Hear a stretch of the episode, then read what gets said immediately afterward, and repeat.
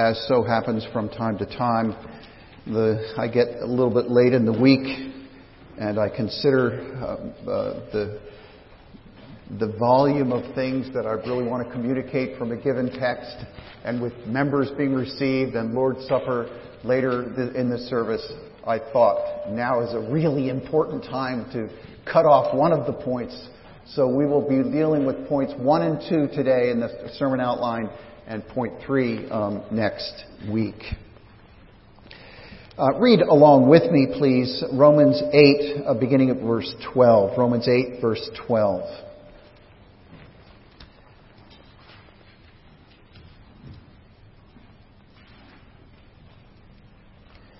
Romans chapter 8, verse 12. We are considering uh, that God gives uh, to His own, um, He gives the fullness of the Spirit, which we saw recently, and today He gives family and in the weeks ahead, he gives fruit. Fullness, family, and fruit. So then, brothers and sisters, we are debtors not to the flesh to live according to the flesh. For if you live according to the flesh, you will die, but if by the Spirit you put to death the deeds of the body, you will live. For all who are led by the Spirit of God are, are sons of God. For you did not receive the spirit of slavery to fall back into fear, but you have received the spirit of adoption by whom we cry, Abba, Father. The Spirit Himself bears witness with our spirit that we are children of God. And if children, then heirs, heirs of God and fellow heirs with Christ, provided we suffer with Him in order that we may also be glorified with Him. Please pray with me.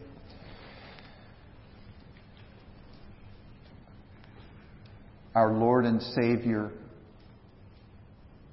we turn to your word and pray that your Spirit would work, would act upon us today. We pray that your Spirit would bring um, strength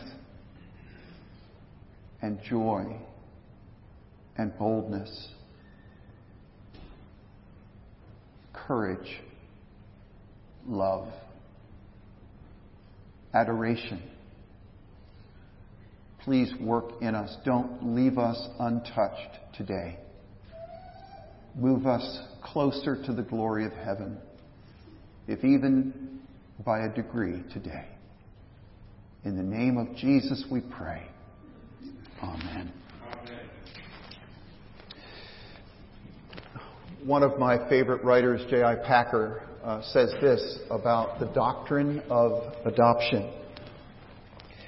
If you want to judge how well a person understands Christianity, find out how much he makes of being God's child, of having God as his father. If this is not the thought that prompts and controls his worship and prayers and his whole outlook on life, it means that he does not understand Christianity very well at all. The Apostles' Creed opens up with this phrase I believe in God the Father, Almighty Maker. The Nicene Creed adds one word I believe in one God, the Father, Almighty Maker of heaven and earth. If God didn't make us, if God didn't make His world, He would be uh, still God. He didn't have to make us. He is, however, always, creation or not, He is always the Father. It is His nature to be Father, eternally to His Son and in time and forever to us who believe in Him by faith. My purpose today is to convey that we would grow in both living and praying by faith as children of God. To see how our, our being connected to Jesus, our elder brother, changes the way we live our lives and changes the way we pray because we are now children of God. First of all, very simply, to pray with boldness, or sorry, to live with boldness, to live with boldness. Fear is our fallen condition. Three things conspire to create fear in, in everyone who is alive. And that is the presence of sin, it is the expectation of judgment, and it is the fear of death. All of these together inflexibly create fear. Adam and Eve, you recall, heard the Spirit of God walking in the garden. Because they had sinned, they respond thusly to God. We were afraid, so we hid. Sinners naturally hide from the gaze of God. Sinners are naturally ashamed, so we too cover ourselves, but not with leaves.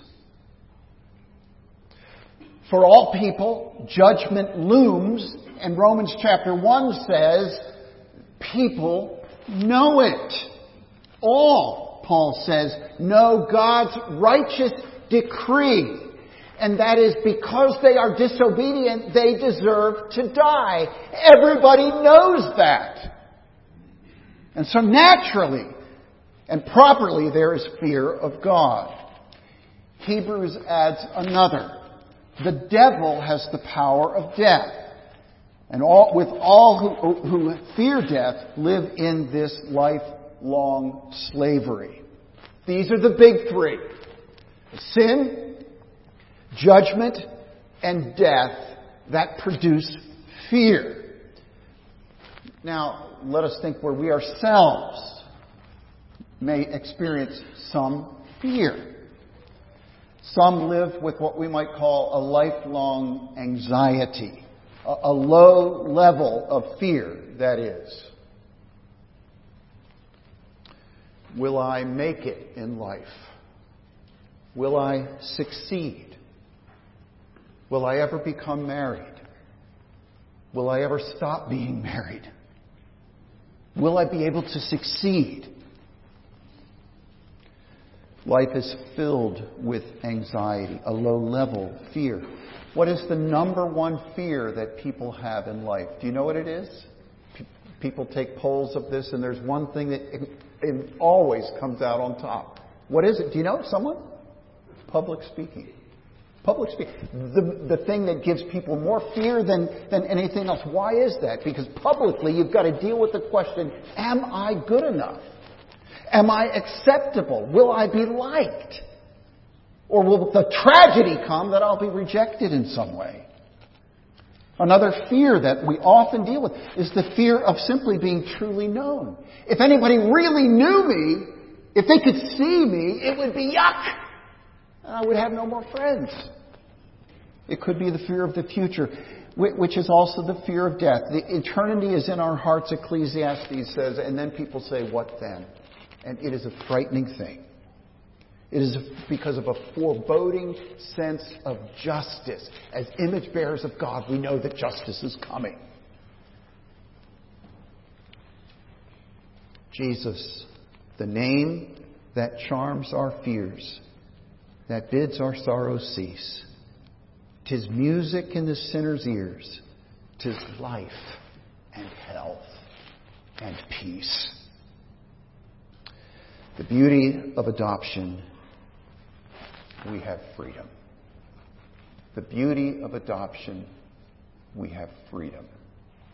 Uh, James uh, Bannerman, uh, a Scottish uh, pastor from the 1800s, uh, made these points about what, what truly gives us freedom. And it is, it is, it is being justified, it, it is, it is knowing our sins are forgiven, that we do not need to climb up a ladder in order to satisfy God's justice. It is the forgiveness of sins and justification. But even on top of that, it is, it is adoption. L- listen to what he says. He says that these great blessings from Jesus for those who believe, for those who believe, it is a pardon and acceptance and then adoption. Three distinct gifts or blessing, and each one rising above the other. Justification. The judge pardons sins. We can barely get our minds around that. The judge pardons sinners. And further, he accepts sinners.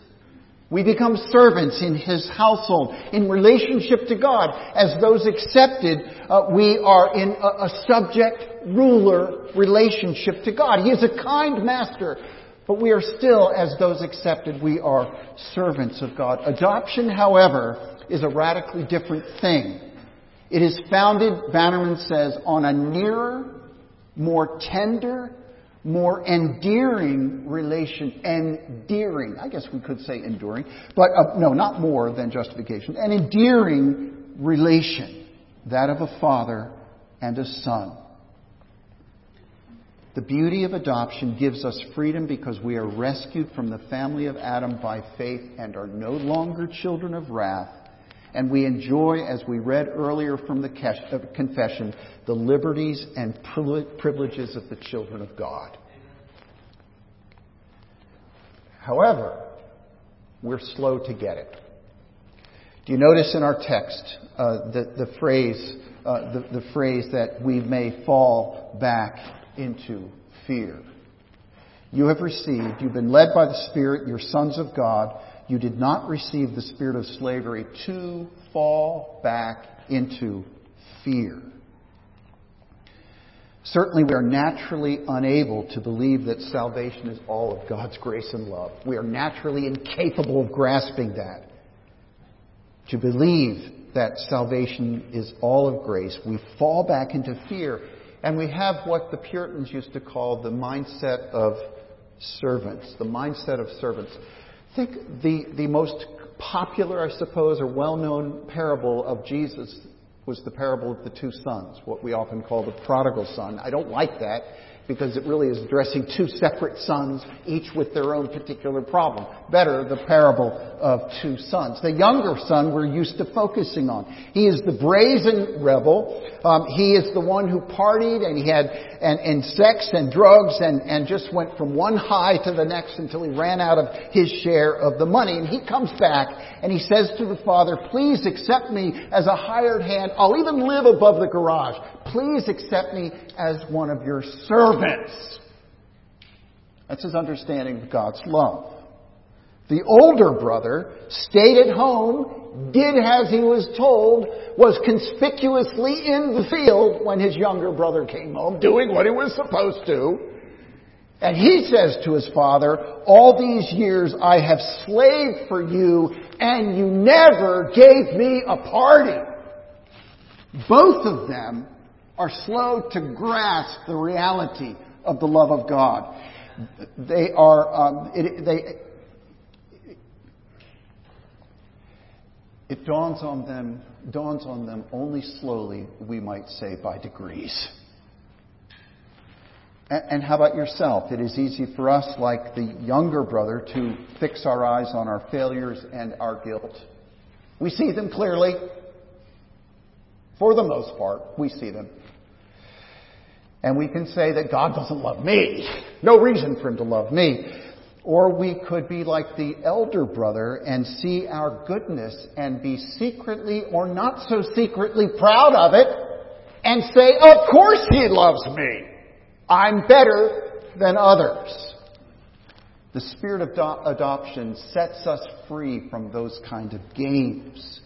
The spirit of adoption gives us spiritual and psychological security that rests on the fact that sins are forgiven in Christ and we have become children of God and we are ushered then into an honest relationship with both God and with ourselves and other people. We are children of grace brought near. Near to God, but also near to one another. There is a social dynamic to the doctrine of adoption. That is, it affects how we speak and live with one another. How then will you live freely together? as I said, great text for those for today as we receive our precious new members into the into the church. It's a, a precious thing, as we've already said. Uh, I think Andrew said, uh, connected to the Lord Jesus means we're also connected to one another. John puts it this way we walk in Christ's light, and if we do so, we will also, if we are truly in Christ's light, we will love our brothers and sisters. That's the way it is. That's the way it is. But two things. Fear can intrude in, in many ways. I'm just going to mention today two things. Fear may keep you from living openly. We are called to live openly with one another, uh, to be able to truly help one another, um, uh, but fear may keep you from living openly from loving honestly. Fear can uh, block your loving honestly, living honestly. Example.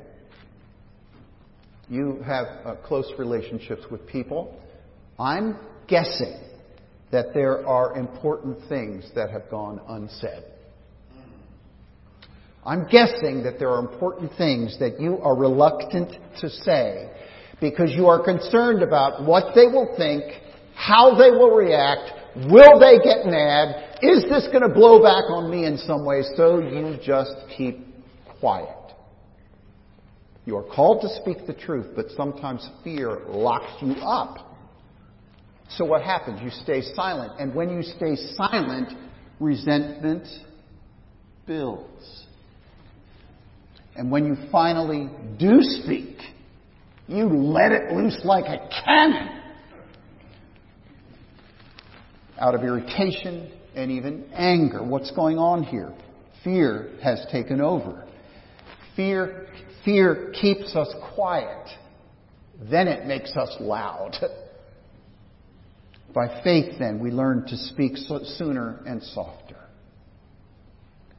by faith, honoring one another as, as brothers and sisters in Christ, we speak sooner and we speak softer. The second thing is fear may keep you isolated from one another.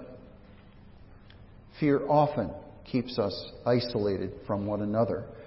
We may be embarrassed about something. We may be ashamed of something. And so we hide behind the appearance of our morality and our goodness, and yet inside we are not being honest about what's really going on with us. We may be embarrassed of sin, we may be embarrassed of a weakness, and we are afraid to share it. And we are afraid, so afraid to share it, that we miss the benefit of someone praying for us. We live quietly alone with our problems and miss out on one of the greatest and most important callings of the body of Christ, and that is to bear one another's burdens. To be a safe and wise place in which people can bear their burdens.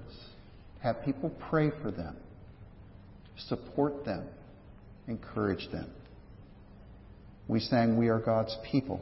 And the gospel frees us to live transparently. And then it goes on to say, heart to heart and hand to hand. Well, that's not even on the radar if you're not being honest with one another. Your heart is your own, it is not being shared. So please, do, do you allow fear to keep you from loving others honestly? First question today. Do you allow fear to keep you from loving others honestly? Do you allow fear to keep you isolated so others can't help you? Brothers and sisters, we are called to walk together, heart to heart, hand to hand. We are called to live with boldness, courage, birthed in our relationship and connection with Jesus Christ, we are also called to pray with boldness. Pray with boldness. We are now, in this new uh, covenant age, uh, free to draw near to God. One of the great distinctions between the Old Testament and New Testament, in the Old Testament there was a danger in drawing near. The, the story that I used to haunt me as a child was, was that of Uzzah. Do you remember Uzzah? The, uh, the cart was being transported, it was being moved, it was being pulled by, uh, by, uh, in, on a cart, pulled by, um, by oxen or by cows, and that's not how it was to be carried. It lost a little bit, got a little bit shaky, and Uzzah reached out his, doing a good thing, right? Reached out his hand against God's will, held that ark, and he immediately dropped dead. The Old Testament with the temple uh, arrangements is designed to keep you a safe distance from God.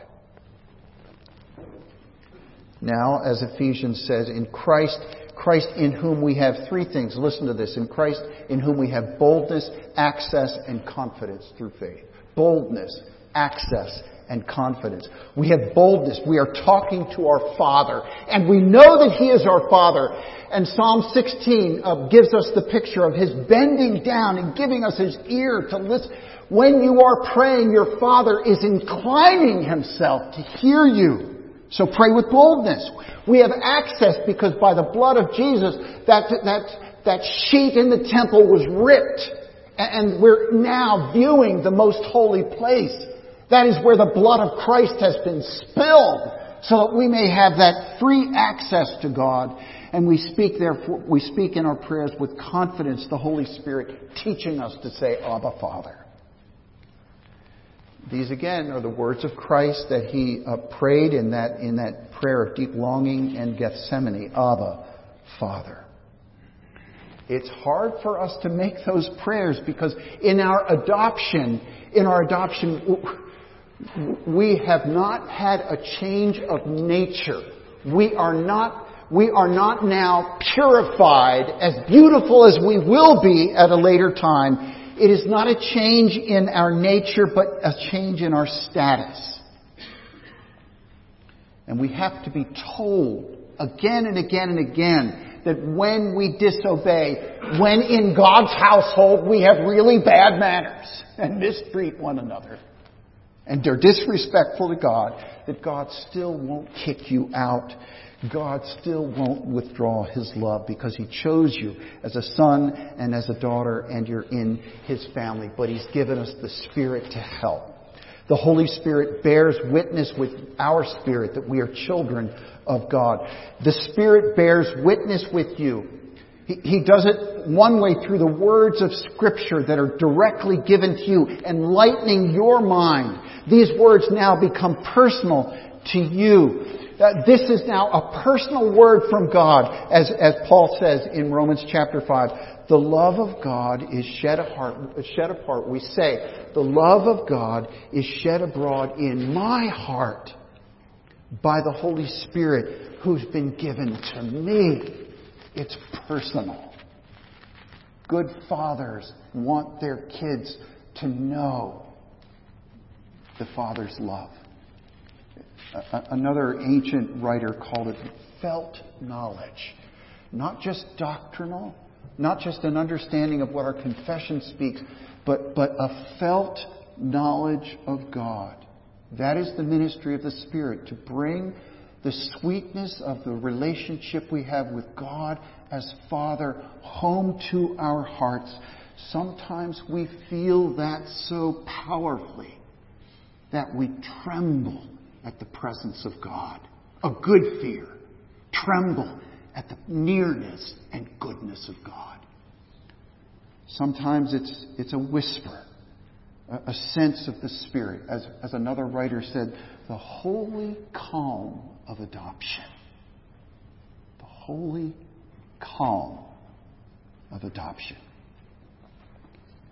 And so we are enabled by the Spirit to pray freely and boldly of a Father. Kids, kids can ask their dads for anything, can't they? I remember putting our eldest, she's 42 now. This would have been 38 years ago, maybe putting her to bed. I can remember it as if it were yesterday. And uh, the moon was hanging outside of her window. It was huge. And we were put, putting her to bed praying, and, and then she saw the moon and she said, Daddy, will you get me the moon? Would you bring me the moon? Now, of course, I can't do that, and that would be a disastrous thing to do if that moon were sitting on, on her lap. But in, in any case, they, she loves to ask, and dads love to give. We cry out. Cry out. An important word. It, it, appears also in Galatians chapter 4, krazo, cry out. And, and another, another way it's sometimes translated is croak. You can't put words to it. You just cry out. You're croaking. That's, you're, you're, you're crying out. It is a loud cry. It expresses our deep emotion to God. It, is that, an expression of that felt knowledge of God. As the Holy Spirit um, gives his wordless prayers to us, we saw a couple of weeks ago. He groans alongside of us. He is croaking alongside of us. What is this saying? It is saying you are doing your best praying. When all you can do is stutter out, help me, God. I need, I need your grace. I need help today. Can't even put it in words. I'm crying out. I'm croaking. I need help. And the Spirit aids us in those prayers and comes alongside of us and sustains us. The Spirit groans with you and prays with you and testifies to you. Now, some people say that the only way to do it, or that you, the only way to pray is with these extemporaneous prayers. I, I just want to make a plug for a minute that there is also a good place for written prayers. Uh, they can, written prayers can lead you when your mind is muddled. The Psalms, of course, give us great examples of honest praying, giving us words when none would come to our mind. How long, O Lord, will you forget me? Forever? Psalm 13. One of the things that I have done is put down some, some uh, prayers on, on uh, my prayer cards, and I, and I pray these regularly. And if you turn to the, uh, the um, daily Bible reading, the first two uh, paragraphs there is a written prayer that is, that is perfect for the family of God. And I've prayed this hundreds of times. Father, thank you for the grace that has preserved my life to this moment. This is an up to the moment current prayer.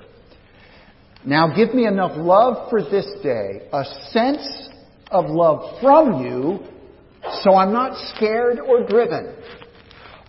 A welling up of love for you, Romans 5, uh, verse 5, um, so I'm not proud or selfish, and a resulting love for others, so I'm not cold or distracted. That is a prayer for every day. And then let the Spirit illumine my mind and enlarge my heart for this. Every, every Sunday, I, I pray a prayer from the Valley of Vision for the preacher, and I won't say it, but it's amazing. And every time I get finished with that prayer, I just not every, most of the time when I get finished with that prayer, I just thank the Holy Spirit for putting words in my mouth that are letter perfect.